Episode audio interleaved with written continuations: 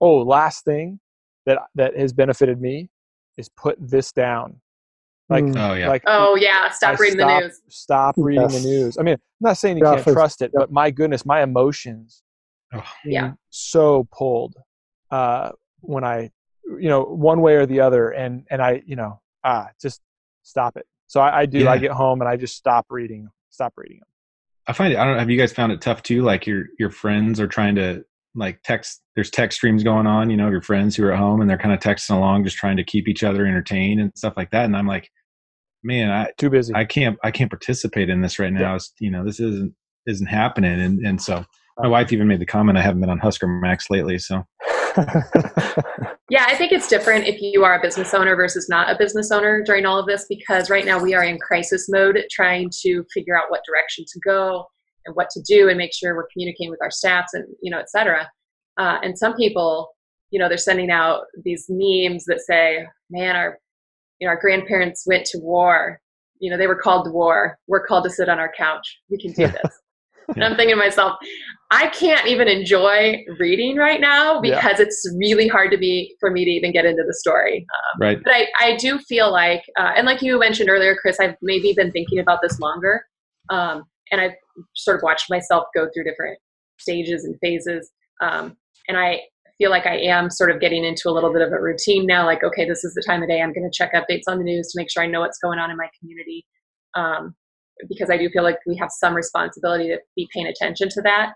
But then also, all right, now I'm going to spend, you know, this other time doing this task and this other time doing that task, and just kind of creating a new routine that is so different for all of us than it ever has been before. Um, Yeah, I'm So, yeah. realizing I'm realizing that, you know, my kids, you know, Monday night we would have ran to dance, to soccer, to trampoline. And we would have been passing each other. We always would eat together, right? But we'd have like a 15 minute meal and then we're and then we're on our way. And I mean, I think what for, for me, I'm like, man, we're not this would be great. Like like Yeah. no sports activities, no just let the kids now as soon as the kids can play to, with other kids again, then it would be wonderful. But um but you know as a culture and, and imagine and then they start thinking because then you start doing the math on how long can we last on what we have in cash before we have to get to other reserves and all this kind of stuff right? You go through that math and i'm like we if we eliminate all that stuff all the eating out all the unnecessary stuff it's like holy cow we can live for a really long time and we don't have to have as much money and then i start thinking now you know me so so it's probably not going to happen but um, i'm like man i don't have to work as hard like maybe i don't have to work as hard I think it's going to be really interesting to see what life changes, what really drastic life changes um, people implement into their daily lives after all of this. yeah. For sure. Yeah, Chris, Cool. I, I just want you to know too that uh, um, you know if you have one more child, you are above the limit. I know. For number of people allowed in one That's one home or what would one we do? Hello and welcome to the Chris Wolfe Podcast on EyeCode Media. Today I had a great conversation about COVID 19 with my good friends and colleagues, Dr. Cheryl Chapman, Dr. Drew Bateman, and Dr. Kyle Klute. And they shared, we shared really all of our perspectives on what's going on with our practices with this disease and uh, with the response to this disease. And so I, I felt like it was a really helpful conversation to me. I, I hope it is for you. And as always, please subscribe to the podcast, give us a five star review, and support those who support us. As optometrists, we're problem solvers. I always take the time to ask specific questions of my patients to ensure they don't have symptoms that they're not associating with their eyes or perhaps think is not something I can or will address. I found that asking the right questions to get the bottom of their needs is important. Questions like How do your contact lenses feel at the end of a long day? What time of day do you take your lenses out? What time of day do you wish you could take your lenses out? On a scale of 1 to 10, how would you rate your contacts? Questions like these allow us to solve problems for our patients that they may not know how to tell us about, resulting in happier patients and more demonstrable value for our services. It also keeps our practice at the forefront of a patient's mind with new technology, and they hear about that technology first from us, which is what I think they expect. Check out the show links for how CooperVision is helping us be proactive with these types of conversations.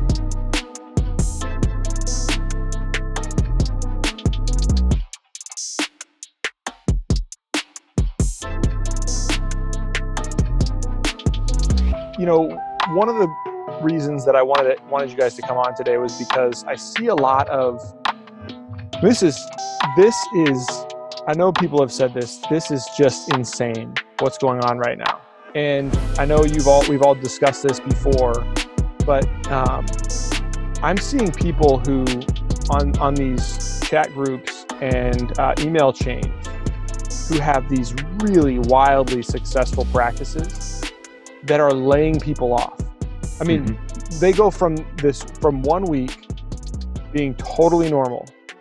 Even even then they go through a week of kind of ramping down following CDC recommendations. Not even necessarily a week. Really, we, we got those recommendations, I believe, on Wednesday. Tuesday or Wednesday. Yeah. Yep. It was Tuesday night, yeah, right before Tuesday, the AOA. Tuesday conference. night. And um and then now all of a sudden they're they're laying people off in mass. Mm-hmm. I mean, mm-hmm. it's just like it's this stuff that I've just never seen before, and I just can't wrap my mind around it. So I'll just open it up there and, and leave it. Uh, see what, what you guys want to talk about. Yeah, I I think it has been crazy because Thursday you start seeing people say, okay, we're we're going to follow CDC guidelines. We're gonna we're gonna cut back. It's going to be emergency care.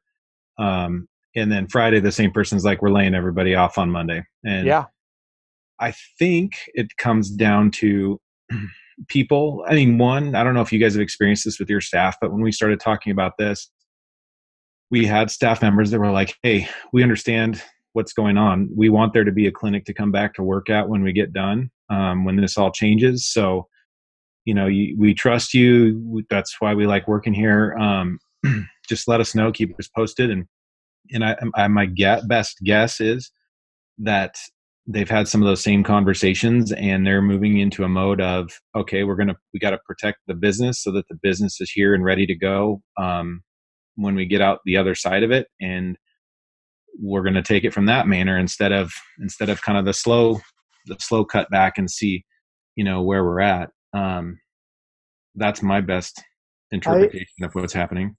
I hope it's that um but what i'm seeing is it seems like it's more drastic than that at times. You know when you go from like chris said you know one day where it's business as usual the next day maybe a little bit of slowdown the next day uh, like I saw one example, uh, nine staff members just done, you know, yeah. uh, in and out, and or uh, associate doctors as well being oh yeah um, completely cut. So, mm. um, I mean, I hope it's that mindset of okay, we're just going to do this collectively, and this is a group decision, not a just come in and sorry guys, we're you know, we're panicking because it seems like such a rash decision. It seems way too knee jerk to me.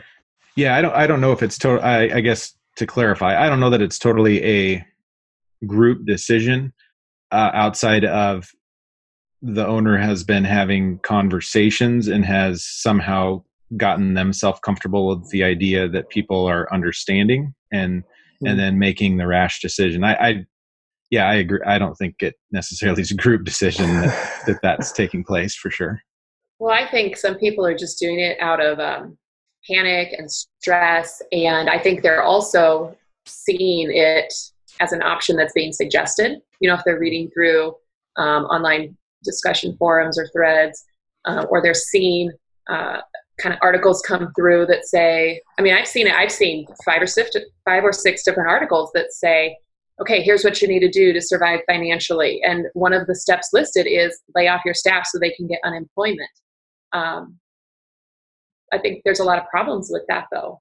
And I, I agree with you. I, I, mean, I can't fault anybody, Cheryl, uh, for doing that because uh, you never know what specific situation they're in. Oh, absolutely. And and you know their mm-hmm. business philosophy. A lot of people have been advised to you know take take massive loans and you know. Mm you know you don't everything is about cash flow everything is about but um but so i can't fault them for any of that kind of stuff but it's just seems so because of that you know i think i think you you talked about fear and you talked about um and i i want to kind of get into some of that because as i take a step back and, and watch some of these uh the blog posts and you know the the first thing i think is uh, and many of you have heard me talk about this, I'm sure, but it's this idea that like we're all headed in the in the same direction. You know, we we're first of all just as any consumer is we're at a disadvantage because we are not experts in infectious disease Mhm. and because of Right. that we have to trust people who we've never met who in general by the way as i, I thought about this today in general I, I would have to go back and look at studies but if i were to ask you do you trust government? You would probably say i trust my local government pretty well. I trust my state government pretty well. I trust my national government not so much right? A- i mm-hmm. mean and yet we're sitting here with our state governments following what the national government is doing and our local governments following what the state government is doing I think it So- depends. On what, I think it depends on what you're talking about, though. I mean, I don't trust our local government to have any kind of handle on epidemiology or disease. I mean, the, the CDC, the and that's what I think. There's a fault in this idea of like government. There are certain things that government does have a purpose for, and one of those sure as heck better be epidemiology, disease, those kind of things. Because my Well- city isn't going to know anything about that. My Yeah. state to. Correct, and, and I'm not making a point that we would trust our cities or our states um, to do, to know those things. My my Mhm. my global point is that we tend as a as a culture we tend not to trust the federal government very well. I mean, if you look at like and and this isn't a trust question, but if you look at the Sure. approval rating of the president, the approval rating of Congress, for example, Sure, sure, it's- sure, it sure. is co- consistently you know 40s is best you know is high right now 30s and 20s is what i've seen in the past so so um my, i guess my point is i'm not saying we don't trust the cdc uh it's just like all of a sudden all of a sudden people are making these decisions where we have a disease that we've known about for three months we i mean i can read i can read opinions about multiple different infectious disease experts that Mhm. that think multiple different things Yeah. and we we have literally taken our and and again i want to i want to talk about this and i'll say this clearly is that i am not not following cdc recommendations which we'll talk about i'm not advocating for that i'm also not saying that we shouldn't trust the cdc or i'm some conspiracy theorist and i'm not saying that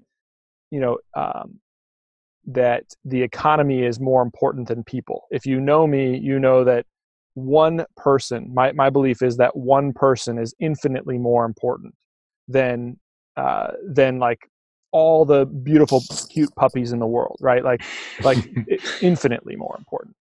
But what i'm what i'm trying to wrap my mind around is this idea that we have already lopped off 30% of our economy. Mhm. um, for a disease that we don't know a ton about and i and some part of me thinks it's because we don't know a ton about like i just i'm not i'm not grasping it so so like like drew you've read some studies cheryl i know you've read some studies Yeah. um Yeah. what's going on Uh, so, so first of all, I would just like to um, comment on you know you talk about trust, trust of the government. Um, think about the general public and where does their trust lie? I think that they're looking towards healthcare providers and what our opinions are. Uh, and so I do think it's really important for the healthcare community in general, where it's whether it is optometry or chiropractic care or dentistry or fill in the blank. I think it's really important for the healthcare community in general to show that we are taking this seriously, um, because a lot of them are trying to follow, trying to figure things out, trying to follow the lead of somebody, and who are they going to believe?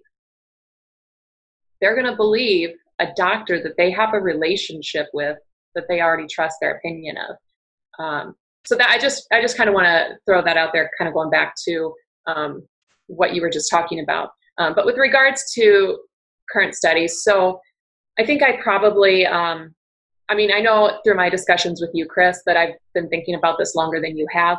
Uh, before the call, I actually just went back on my Amazon order history to kind of track my thought process. Uh, and I think it was when the AOA First Look email came through that first reported uh, conjunctivitis in patients with coronavirus. And I looked back at that. That was February 6th, um, and or maybe February 5th, something like that. It was February 6th when I first ordered um, extra gloves and put up extra sanitization units in my office. Um, yeah, so you know, I, have been watching this really closely since that time period. Uh, for those of you who know my husband Tom, uh, he works in business, and one of the things that he does is he measures a lot of metrics um, throughout different cities uh, and stats. And so I just have conversations with him all the time about the stats. And to me, it's been quite obvious that if the whole nation didn't take really great measures, that we were going to look just like China. And then it goes to Europe, and you see what's happening in Europe. If we don't take measures, we're going to look just like Europe. And so I'm super frustrated that so many people here in the United States are still acting like this is no big deal. You know, it really breaks my heart when I see all these kids on the beaches in Florida not taking this seriously. Um, you know, and that's that's why this is going to be such a big problem here. That's why we're going to look like Italy and not like South Korea. Um, you know, I watched the numbers. I've looked at um, the numbers that are being reported at lunchtime. United States, as of uh, lunchtime today, was at 22,000 cases. A couple hours later, I looked at it right before this call. We're at 24,000 cases, and that's just what's being tested. Um, and you know, well, there's I not saw, a lot of testing. I saw Cheryl. I, w- I want you to comment. Uh, did you see that? I, I, saw a little blurb come up on my. I hadn't. I didn't get a chance to to dig into it deeper, but I saw that in our state they're allowing it to be a clinical diagnosis now. Yeah, I just read that so, today as well. So so that that to me seems like a really big challenge because let's say so I I'm not saying it's not good. I, I saw that I saw that uh, that reaction, Cheryl. I um no, I'm just looking at my phone. oh, the, I'm not saying it's not good. It's just it just confounds the issue. Like we now have this disease that is so bad that we that nobody can get it except that we don't really know what its mortality rate. And I I have I'm not saying that that we do know, but what's going to happen when we now have an, the ability to make a clinical diagnosis as opposed to a laboratory diagnosis? We're going to see those. We're going to see that ramp up and then we're also going to see that like if if i if i test kyle and i test drew with the test and then you and i just get a clinical diagnosis. Then we go go into quarantine for 14 days. We all four come out and i think oh great i'm fine. I, I got herd immunity now i can provide herd immunity and everything's great. My family's going to be protected because but how do i know i actually had it? Right. You can't you know. Don't well, that's part of the, that's, that's part of the huge problem for sure. And that's when you go back and look like the other countries that that uh, Cheryl's referencing, you know, and you look at a country like South Korea that has their first diagnosis the same day that the United States has their first diagnosis, and they immediately jump into testing. What was it? I I, I don't remember the exact number, but I mean, they were doing thousands of tests a day. They were doing 20,000 tests yeah, a day to get mm-hmm. an idea of what was being impacted from the start. Mm-hmm. And and I have been talking about with people too. Um, like you just said, we don't know what the mortality rate is because we have no idea how many people here actually are. And I'm taking it serious. This isn't to say not to take it seriously, but we don't know if that top number is that there's already 70,000 people that have been died, you know, that have it, or 100,000 people because we aren't testing and getting data that gives us strong information. Well, Drew, your mortality rate is going to be uh, closely linked to the availability of healthcare. So if you look at the numbers, right, I'm, right. I'm looking at them right now. In Italy, they have 10,000 closed cases which have had an outcome. Mm-hmm. Um, their numbers right now 56% of those have recovered, mm-hmm. 44% were, resulted in death. Uh, yeah. Now, alternately, if we go to, I've got the numbers right here, if we go to South Korea, their current numbers, um, they've had 2,700 cases that have had an outcome. 96% of those recovered, 4% resulted in death. Right. So part of that is skewed because uh, they, since they did such mass testing, they've tested people who were not symptomatic. Mm-hmm. Um, but part of that's because Italy's healthcare system is crumbling. Right. Totally. Well, the other part is that their culture is different. You know, we, yeah. we shake hands, they kiss cheeks. They're a lot yeah. older, right? From from what I've read, they're the oldest, the oldest nation. Yes, that's what I've read as well. If I understand the statistics correctly, in Italy, um, a fairly significant percentage of their people fall in the 20 to 50 year old range that are being hospitalized and and uh, needing care and so the narrative on the elderly person is starting to change in terms of who's being impacted by this It well, is. certainly, yeah, certainly. If that if that's the case, it, it I think people will take it more seriously.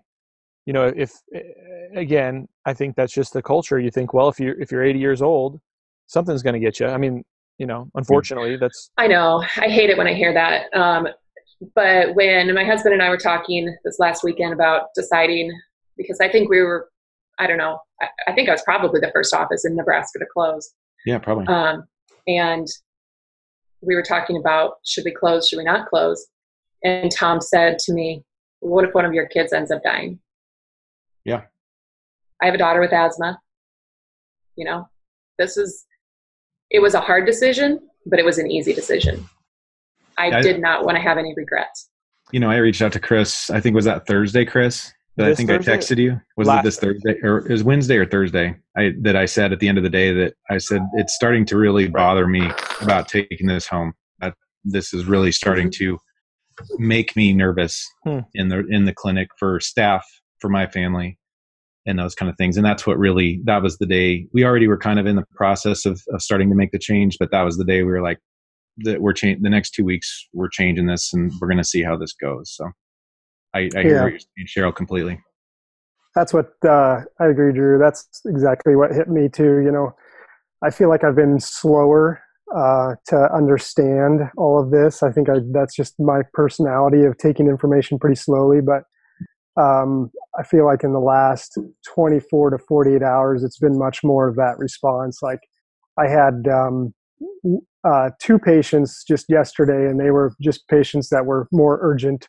type patients that I needed to see at my practice um, but even them, you know, they needed to be seen and we needed to take care of some things for them. But there's still that thought uh, and then that insecurity when they left. I was, you know, one of them, uh, she's a nurse in a facility that uh, doesn't need that there. So, you know, I thought, gosh, that would just be, be horrible, you know, if, if I had or she did and, and, you know, Mhm. and my wife's pregnant and, you know, all those Well, congratulations. well, thank you. Yes, um, but uh, yeah, I, I think same here as the last few days. It's really hitting home the Yeah. reality of it. I think it's really interesting when you look at the Facebook feed and you see the way um, the sentiment has shifted, even in just the last week. Um, doctors who were very gung ho about uh, saying things like, "Oh man, I'm seeing more kids than ever. These kids are out of school. Wow, we're busy." Uh, you know, kids, young people don't get it, so it's fine to see the kids, stuff like that. Uh, and they're closed now. They're closing their doors. They're getting more nervous about it.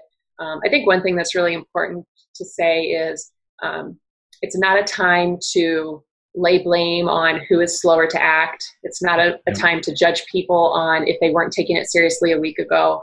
Um, and to just say, you know, it's, it's very important for uh, optometrists and other healthcare providers in general to really, you know, stand up for each other and be collaborative to figure out how we can best manage the situation moving forward. yeah for sure yeah i think i mean I, I wouldn't even say so much that it's you know it's that people weren't taking it seriously a week ago I, I think it's more the case that you know people react to things differently and um and i think That's fair. I mean, you know, there's people that try to. I mean, your your point about the real the first time this was on my radar was, I mean, really on my radar. I don't know, it was probably three or four weeks ago, and it was still a, a problem of elsewhere. We Mhm. we didn't have much to to know about it, and you know, I just I saw it kind of come up. I've, I mean, I, I can't say, but you know, when it was really on my radar, maybe right before, so probably two weeks ago, where I started thinking, yeah, this is probably going to be a problem. Well, I mean, you've had a lot more time to process this than I have, or or that anybody else has. I'm not I'm not defending myself. I'm just saying Mhm. that anybody else than most people have. You you are certainly on the the forefront of this um, within our profession. let me let me interject too there to go back to what you're saying at the beginning where cheryl where you said that we need to be an example and um and healthcare providers need to help spread that message and and I would extend that back to that's what you did. Um, I mean, I was paying attention last week and the week before, but uh, really kind of funny was then I saw your message on ODs on Facebook randomly in a group saying I'm closing my office, and I texted Chris right at that point in time. And uh, well, I texted you first, and then I tested Yeah. Chris. Was like, "Do you see Cheryl's closing?" And he's like, "I- "I'm talking to her on the phone right now." And then and then we got a chance to talk, and so that also leadership to help bring it to the forefront because yeah, it it it's something I was like Chris too. Uh, yeah, it's this could become something, but I don't know what, and kind of slower to to make a decision. So what has again i would tell you my husband and i would talk about this a lot here in the house and uh, what's had me really nervous about this virus the whole time is the incubation period Right. we as a society are not used to something having such a long incubation period uh, and so you know as we talk about it one point that he mentioned as well is he said um, everybody wants to have like one more last thing that they do before they decide to stop you know? And we were talking about that with spring break because you know everybody's going on spring break. It's like okay i'm going to take that one last trip and then i'll quarantine. I'm going to do this one last shopping trip and then i'll quarantine. And it's like you just can't pick that because Right. all of these infectious people are walking around for five days before they start having symptoms. Mhm. and so you can't you can't wait until you see a lot of it because by the time you see a lot of it the growth is exponential Yeah. and so I i guess i'm really heartened drew um, to hear you say that uh, that made an impact on you because everyone's saying well how can i make a difference if i'm the only one closing well i guess i was the only one closing on monday but i guess maybe i did make a little bit of a difference I would definitely, I would, I would definitely say you did. I mean that that was that was well worth it um, if it pushes the rest of us that can do it to to make a decision. So um, yeah, thank you for that. And then I don't know, Chris had wanted me to to to kind of bring up the UK study projections. Um, it's been a few days now, so I don't I, I don't remember all of the specifics of it. But have you guys had a chance to kind of read through that and and just kind of see what that was talking about, kind of how this this could look on a grand scale? And it's it is alarmist, so I don't. It, there's a lot of factors. this that- is a pandemic, Drew. I Yeah. think that it is a little alarm. I think the whole situation Sure. is alarmist. I mean, it- it's alarmist from the standpoint of I think there are some other factors because it's running basically off of pure numbers where there are a lot of assumptions of, of diseases we already know and right right or, or accuracy because um a- again not because it makes it any less serious and that's what i've been telling everybody is not that it makes it any less serious but there could be a heck of a lot more of i mean there is i'm going to say there is a heck of a lot more of us that actually have this and are carrying it right now and those numbers aren't being counted so then therefore it skews how this thing looks but um you know that that also as i was looking into it and kind of reading things i mean that really that also really opened opened my eyes up more again to at least start at least do more digging and more uh, studying of trying to figure out what the heck is going on and and what we need to be spreading as a message. When and again forgive me you know I, I i'm just taking again i'm just trying to i'm trying to wrap my again cheryl i've had less time to wrap my mind around this than you have.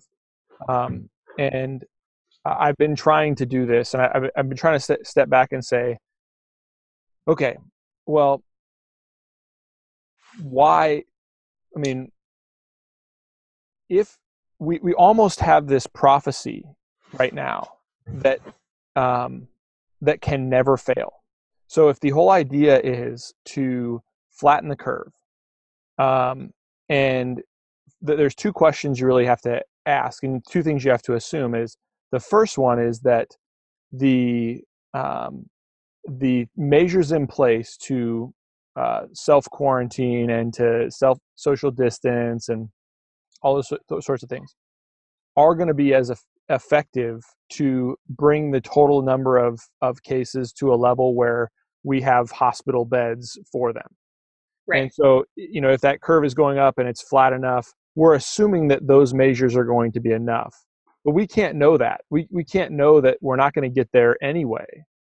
and we also can't know that let's say we flat the, flatten this curve what we have to realize and what i don't think many people are really talking about is that we're all going to have to get this disease i mean uh, the studies show us or, or the studies i've read are something like 87% and this is what, what the drew drew's study on the uk was talking about is that essentially over the next 18 months 87% of us are going to have it and then essentially or have gotten it or died from it and um, and then you've got your herd immunity so what you're hoping essentially to do is that is that curve is flat for so long, but you can't know that that you're not going to hit here, and you also can't know that if we go through these really radical quarantining, um, like is being advocated, like the when people say shut it down, you know, essentially what you what you're hoping to have is is this, and then it goes down.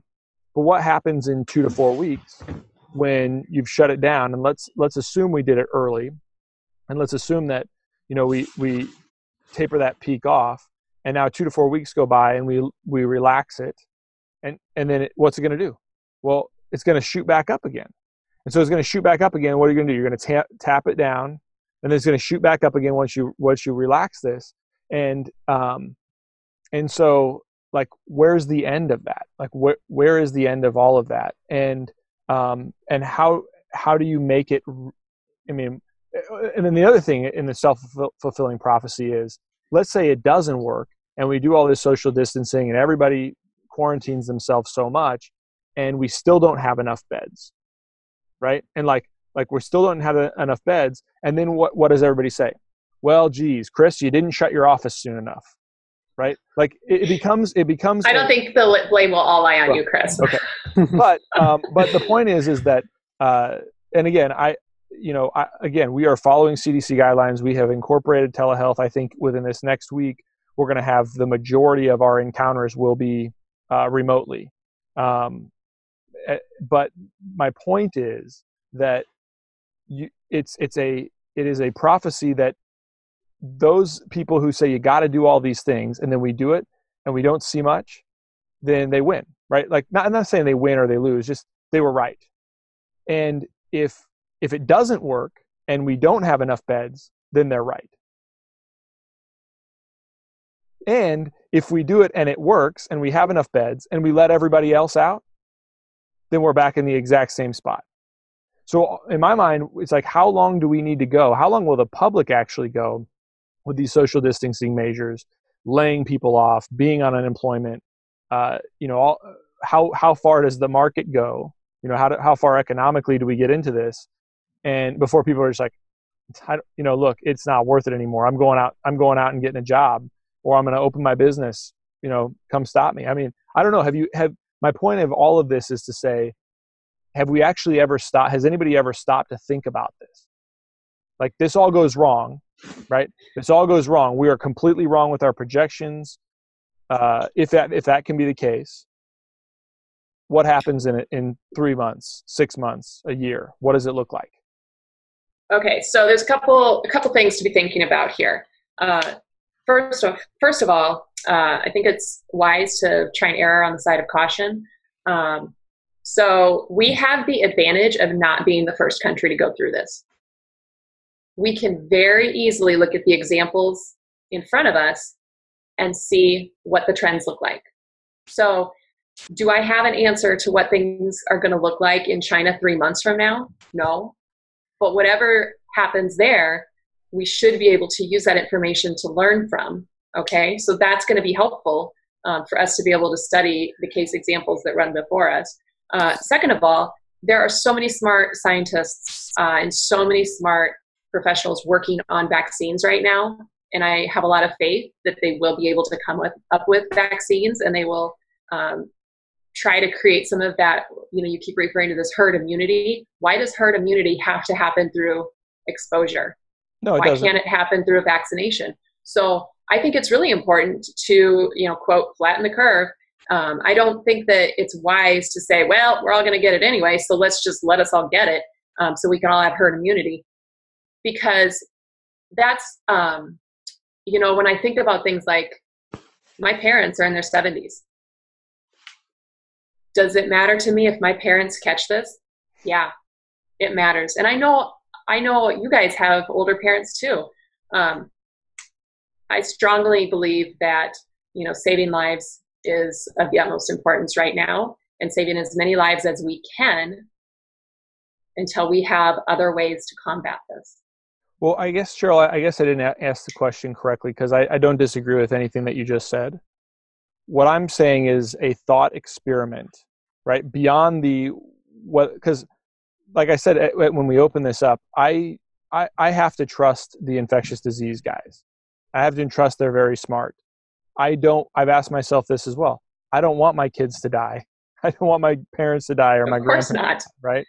Um, so so I'm agreeing with all of that. That's uh, um, that's not um, that's not the the thought experiment I'm trying to have. The thought experiment I'm trying to have is if if it's the case. So most of the projections I've seen is that it's going to be 18 months before we get in a vaccine. And so in the next 18 months, like let's assume that one year goes by and we do exactly what we're doing now and it was and and we were able to bend the curve down and but um but we were only able to bend it down so far and then we still wind up with these you know you squash it and then you let it back into the community and then you squash it and you wind up with these these people that die. Or or let's even assume that people don't die and we achieve what we wanted to achieve and we get 18 i mean first question is probably where's the end point in that and second question is let's say we achieve it. What is the long term outcome? Is there a potential that the economy is so fractured that so many people for so long wind up dying or you know they're they're that we can't help other people do the things we were helping them because we don't have the resources for it because we were so intent on this one thing so like let's say that we can squash it down to a level of 4,000 people die from it in the United States. And yet in a year, we have you know a million people dying because we can't get the we don't have the resources for medications or for other you know whatever the next thing is from heart disease or diabetes or you know you name it so I, I guess that's what i'm trying to have the thought experiment about is we are we are severely damaging our ability to care for people are we so could it be the case that we're severely damaging the, our ability to care for the people in a year in order to in order to get around this this disease? Well i think there's definitely going to be uh, repercussions that we will see unfold. Um, i was talking to my brother about this and he said he asked me if i thought it was going to be like the great depression all over again. And i said even if it gets to that point economically I don't believe it would last as long as the Great Depression did because the world just moves faster now. And so I think whatever happens economically, we will bounce back from fast because things now are just, you know, always happening at lightning speed. Um, so I have a lot of faith that, you know, humans are very adaptable creatures. And I think there's going to be a lot of innovation uh, and creativity that sparks from all of this um, change and all of this uncertainty.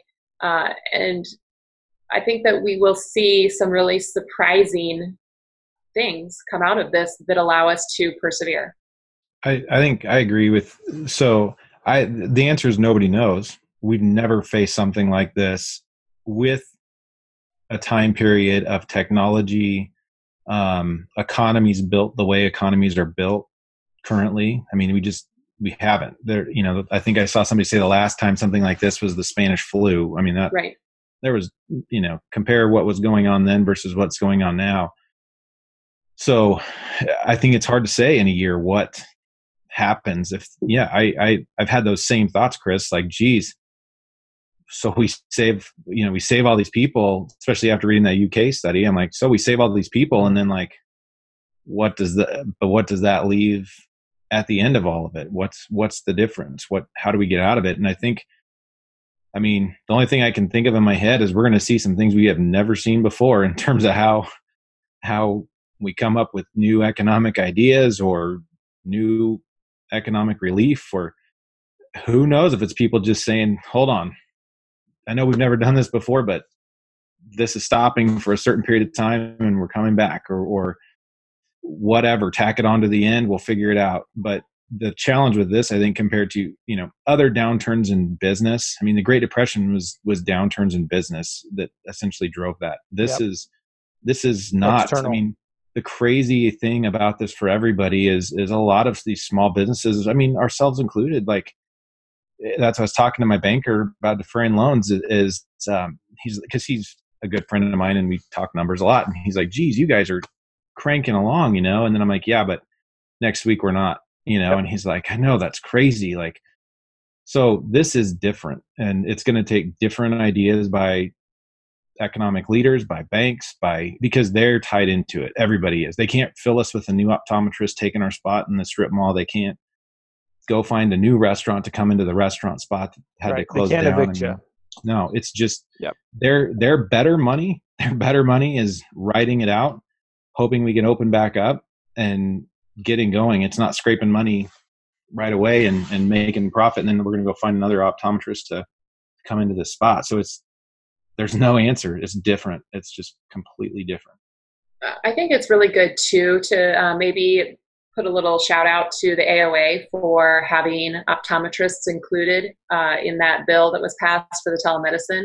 Mhm. Um, and I think that we need to make sure that optometrists have the resources that they need um, to do that because I think that's going to be what helps different clinics ride this out a little bit longer. For sure.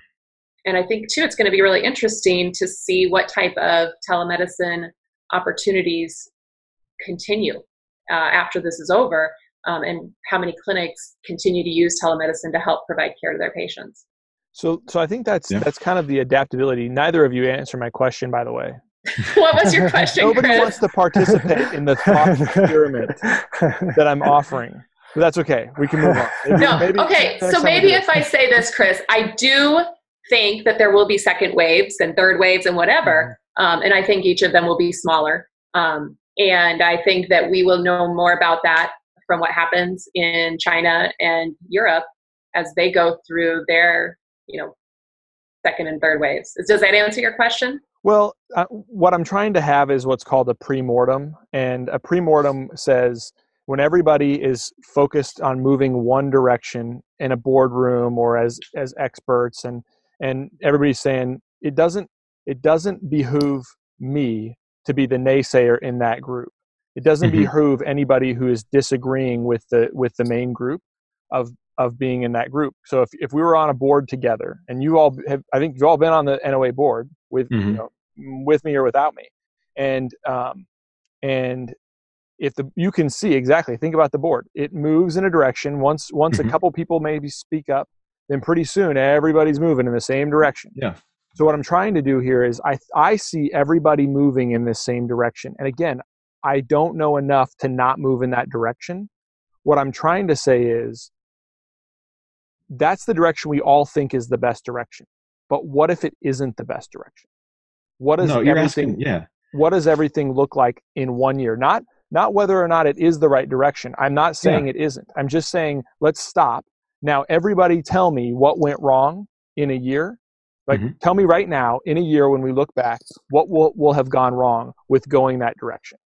Oh yeah, no, I get I get what you're asking because I mean, if you read the UK study, um, you know, and of course everybody, you feel like you got to give your disclaimers because my thoughts of family members being sick, dying, those kind of things. That's, we all agree with that. I'm going to keep Mhm. moving in the direction that the herd's going. But if you read the study, uh, I think the first the first very this is a very summarized synopsis was do nothing, treat it like the flu, except we don't have vaccinations.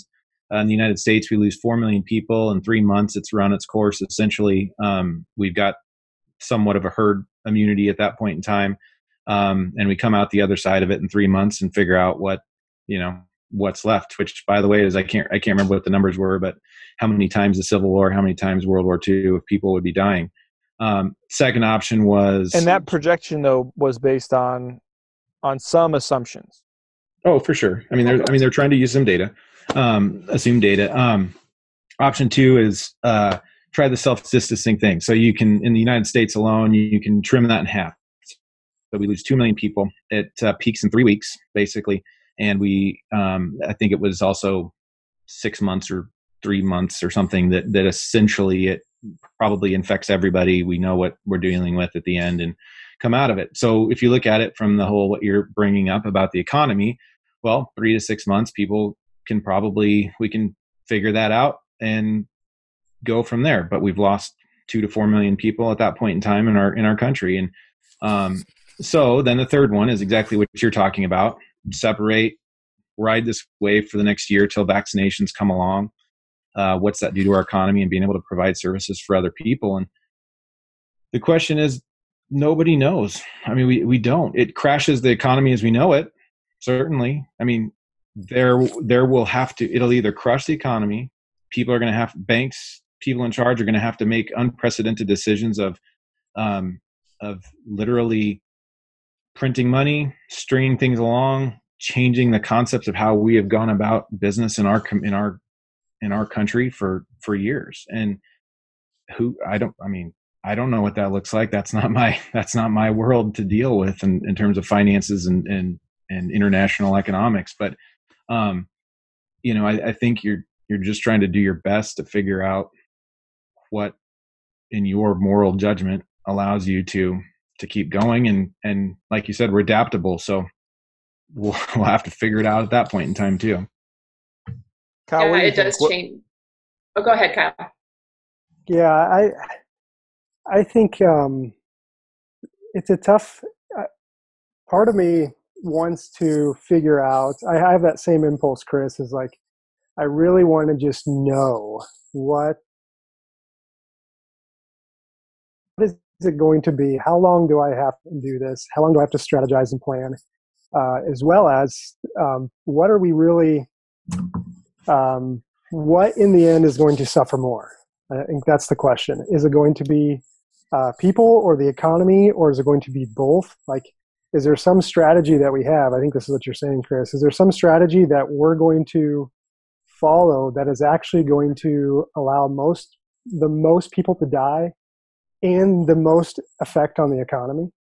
Like that's that's yeah. what worries. And what we what want to follow worries is, me. Yeah, the one that the the the one that you want to follow is the one that's going to have the least impact on humans without yeah. the the impact on the economy. Yeah, yeah, and we can't right. know. We can't. Know. But we can't. We can't know. And and part of me, you know, I I saw um, Ben Sasse. Uh, he had a good. Uh, he was speaking I think it was before the uh, bill passed, or when it was it was being it was uh, in the Senate um, for the some of the some of the cash that's getting you know plugged into the system, and uh, he was just asking people to to slow down, and I think that's really good advice. I it, or you know we kind of started off the the conversation today about some of the knee jerk reactions or some of the quick reactions. I shouldn't, shouldn't say knee jerk because that's a little negative or maybe mm-hmm. condemning, but um, some of the really uh, quick reactions that people are taking. And I think it's good advice to, because this is something that none of us have ever faced. I don't, I don't know uh, if anybody, uh, you know, historically have, have faced such a situation where, um, you know, we have two, th- we have two main threats to not just our economy and everything, or to our, um, to our society, but really when I look at it personally, my the I have one threat. I have a health threat, right, to me and my family and uh, my mm-hmm. patients that I have to respond to, and I also have an economical threat. And so, um, it's hard to, you know, we just don't know. Like when you uh, look at all these models, you can get overwhelmed with them all. Uh, I think the wisest thing to do is just, like I said, slow down, and that's that's you know when you get down to it, like we each have to decide how do we lead our families? How do we lead uh, our our team, our our business? How do we lead our patients? Um, and my strategy, really, that I've come up with the last couple days is, um, you know. I'm going to take this a week at a time, and I'm not mm-hmm. going to take uh, any projections that, do, whether it's doomsday or whether it's super, you know, uh, super great, optimistic, uh, positive. You know, hey, we got a new vaccine or anything like that. I'm, you know, uh, I've tried to slow down and read uh, slow news, uh, as Cal Newport calls it. Slow news is news that actually has to be edited before it's published, and um, mm-hmm. you know, like so It re- yeah. So that basically negates everything we're talking about. But um, but yeah, it's just we have to assess it day by day um, and no more than week by week.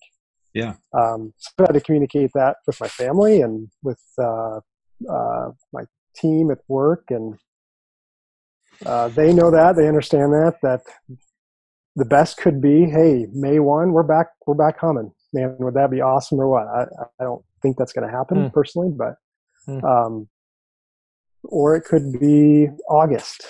Yeah. Or it could be a year from now that Yeah. we're thinking, man. But that's but the that's not- unknown. it is. yeah, that's the hardest part for people, I think. Absolutely, it is. I'm I'm hoping looking on the bright side of this, I'm hoping this is a little bit of a reset for everybody just to slow down. I mean, just in general. And even even if we come out the other side of it in a in a you know, doing okay and and whatnot, just trying to take the time right now to spend time with family and spend time with kids and and uh yeah. you've got worries going on in the back of your head and that's been one of the toughest things that is is you like try to sit down. I told my wife the other like last night i was everybody went to sleep and i was trying to turn on one of the usual shows that i would watch on tv and i couldn't watch it. I shut it off. I had to go find like a cartoon literally to watch because i'm like I, I can't watch this right now. It's not it's not my head's not in the right spot. So i think we just you know you do your best. You you try to you try to get through it and i think the idea of slowing down in the one week at a time that that did feel kind of good about once we did say hey we're taking two weeks off um, we'll we'll try to figure this out. You know we're still trying to figure it out with our staff but we know we can we can make that work for two weeks and then we'll go from there and you know maybe i need to start hoarding some lumify so i can keep drops in my eyes so i don't look like i'm freaking out all the time to my to my staff but uh, for my kids but uh, you Well, know think- you just I keep think- trucking I think um, in this, um, I, I'm actually, um, I'm pretty, uh, in all of the doom and gloom, I'm actually pretty bullish. That's right, bulls go up, right? Mhm. Yep. I'm I'm bullish on the um, on this the whole outcomes of of the ability for us to adapt, as you've said. I mean, just by having conversations with Cheryl, I mean, within literally a week, we have gone from not having any services telehealth wise to now like I'm I'm thinking of all these different ways I've I'm going to currently incorporate into our practice and and future ways to incorporate it into our practice once everything quote unquote normalizes. And so like I, I feel like all of you on the call or you know all of you on the on the podcast tonight I think uh you know I'm optimistic that that will be the case. You know, we'll get through all of this and we'll actually be stronger just like any anything. Um and so I mean, Cheryl, Cheryl, I think you certainly have been the um, what do they call it, the canary in the coal mine for a lot of this stuff. You know, so I, I certainly, you know, uh, it was a week ago that we had a conversation that was about this long, and I just, you know, I still, I, you know, I still just, it's like, it's just so weird.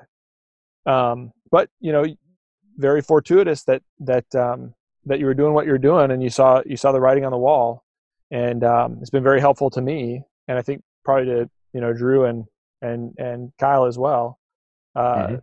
to have you out there doing what you're doing. Um, I appreciate that. Thank you. yeah, thanks. Um, what are your think- last thoughts, Cheryl? Kyle, actually, Kyle, go ahead. I, I was going to say that um, uh, this, you know, despite it all, as much as it is hard to see like the big picture, uh, hard to see what could be around the corner. Um, just like I said in an email recently to you guys, to you all, to the to the group, is that um, we have to maintain our the mindset of our mission and our calling and our responsibility uh, as eye care providers, we know that uh, our type of practices are local, uh, privately owned, or you know, independent optometry, um, or optometry in general. That is the best mode of delivery for eye care to uh, to our communities, and I've kept that in mind as I've thought through this. Is just thinking, okay, it is it is uh, my responsibility to do what I can to keep this ship afloat because my community needs it. Yeah. And Mhm. Absolutely. um, having that kind of mindset of perseverance and um, we'll do what it takes. And that also forces you, like you were saying, Chris, to be really creative. I'm, I'm like you is been thinking through this uh, telehealth, uh, these new avenues for practice growth, and man, we could use it here, we could use it there, we could use it for dry eye follow-ups, we could use it for contact lens follow-ups, we could use it for, you know, and we could, man, we could really make our practices more efficient uh, with this new modality. So Mhm. I think there's a lot of opportunity on the other side. It's just a matter of uh, making really wise decisions to get through it. and, and like and amen you got to slow down slow down and make be deliberate. Mhm. all right guys. Thanks for being on tonight. I really Thank you, appreciate it. Chris. Thanks, Uh,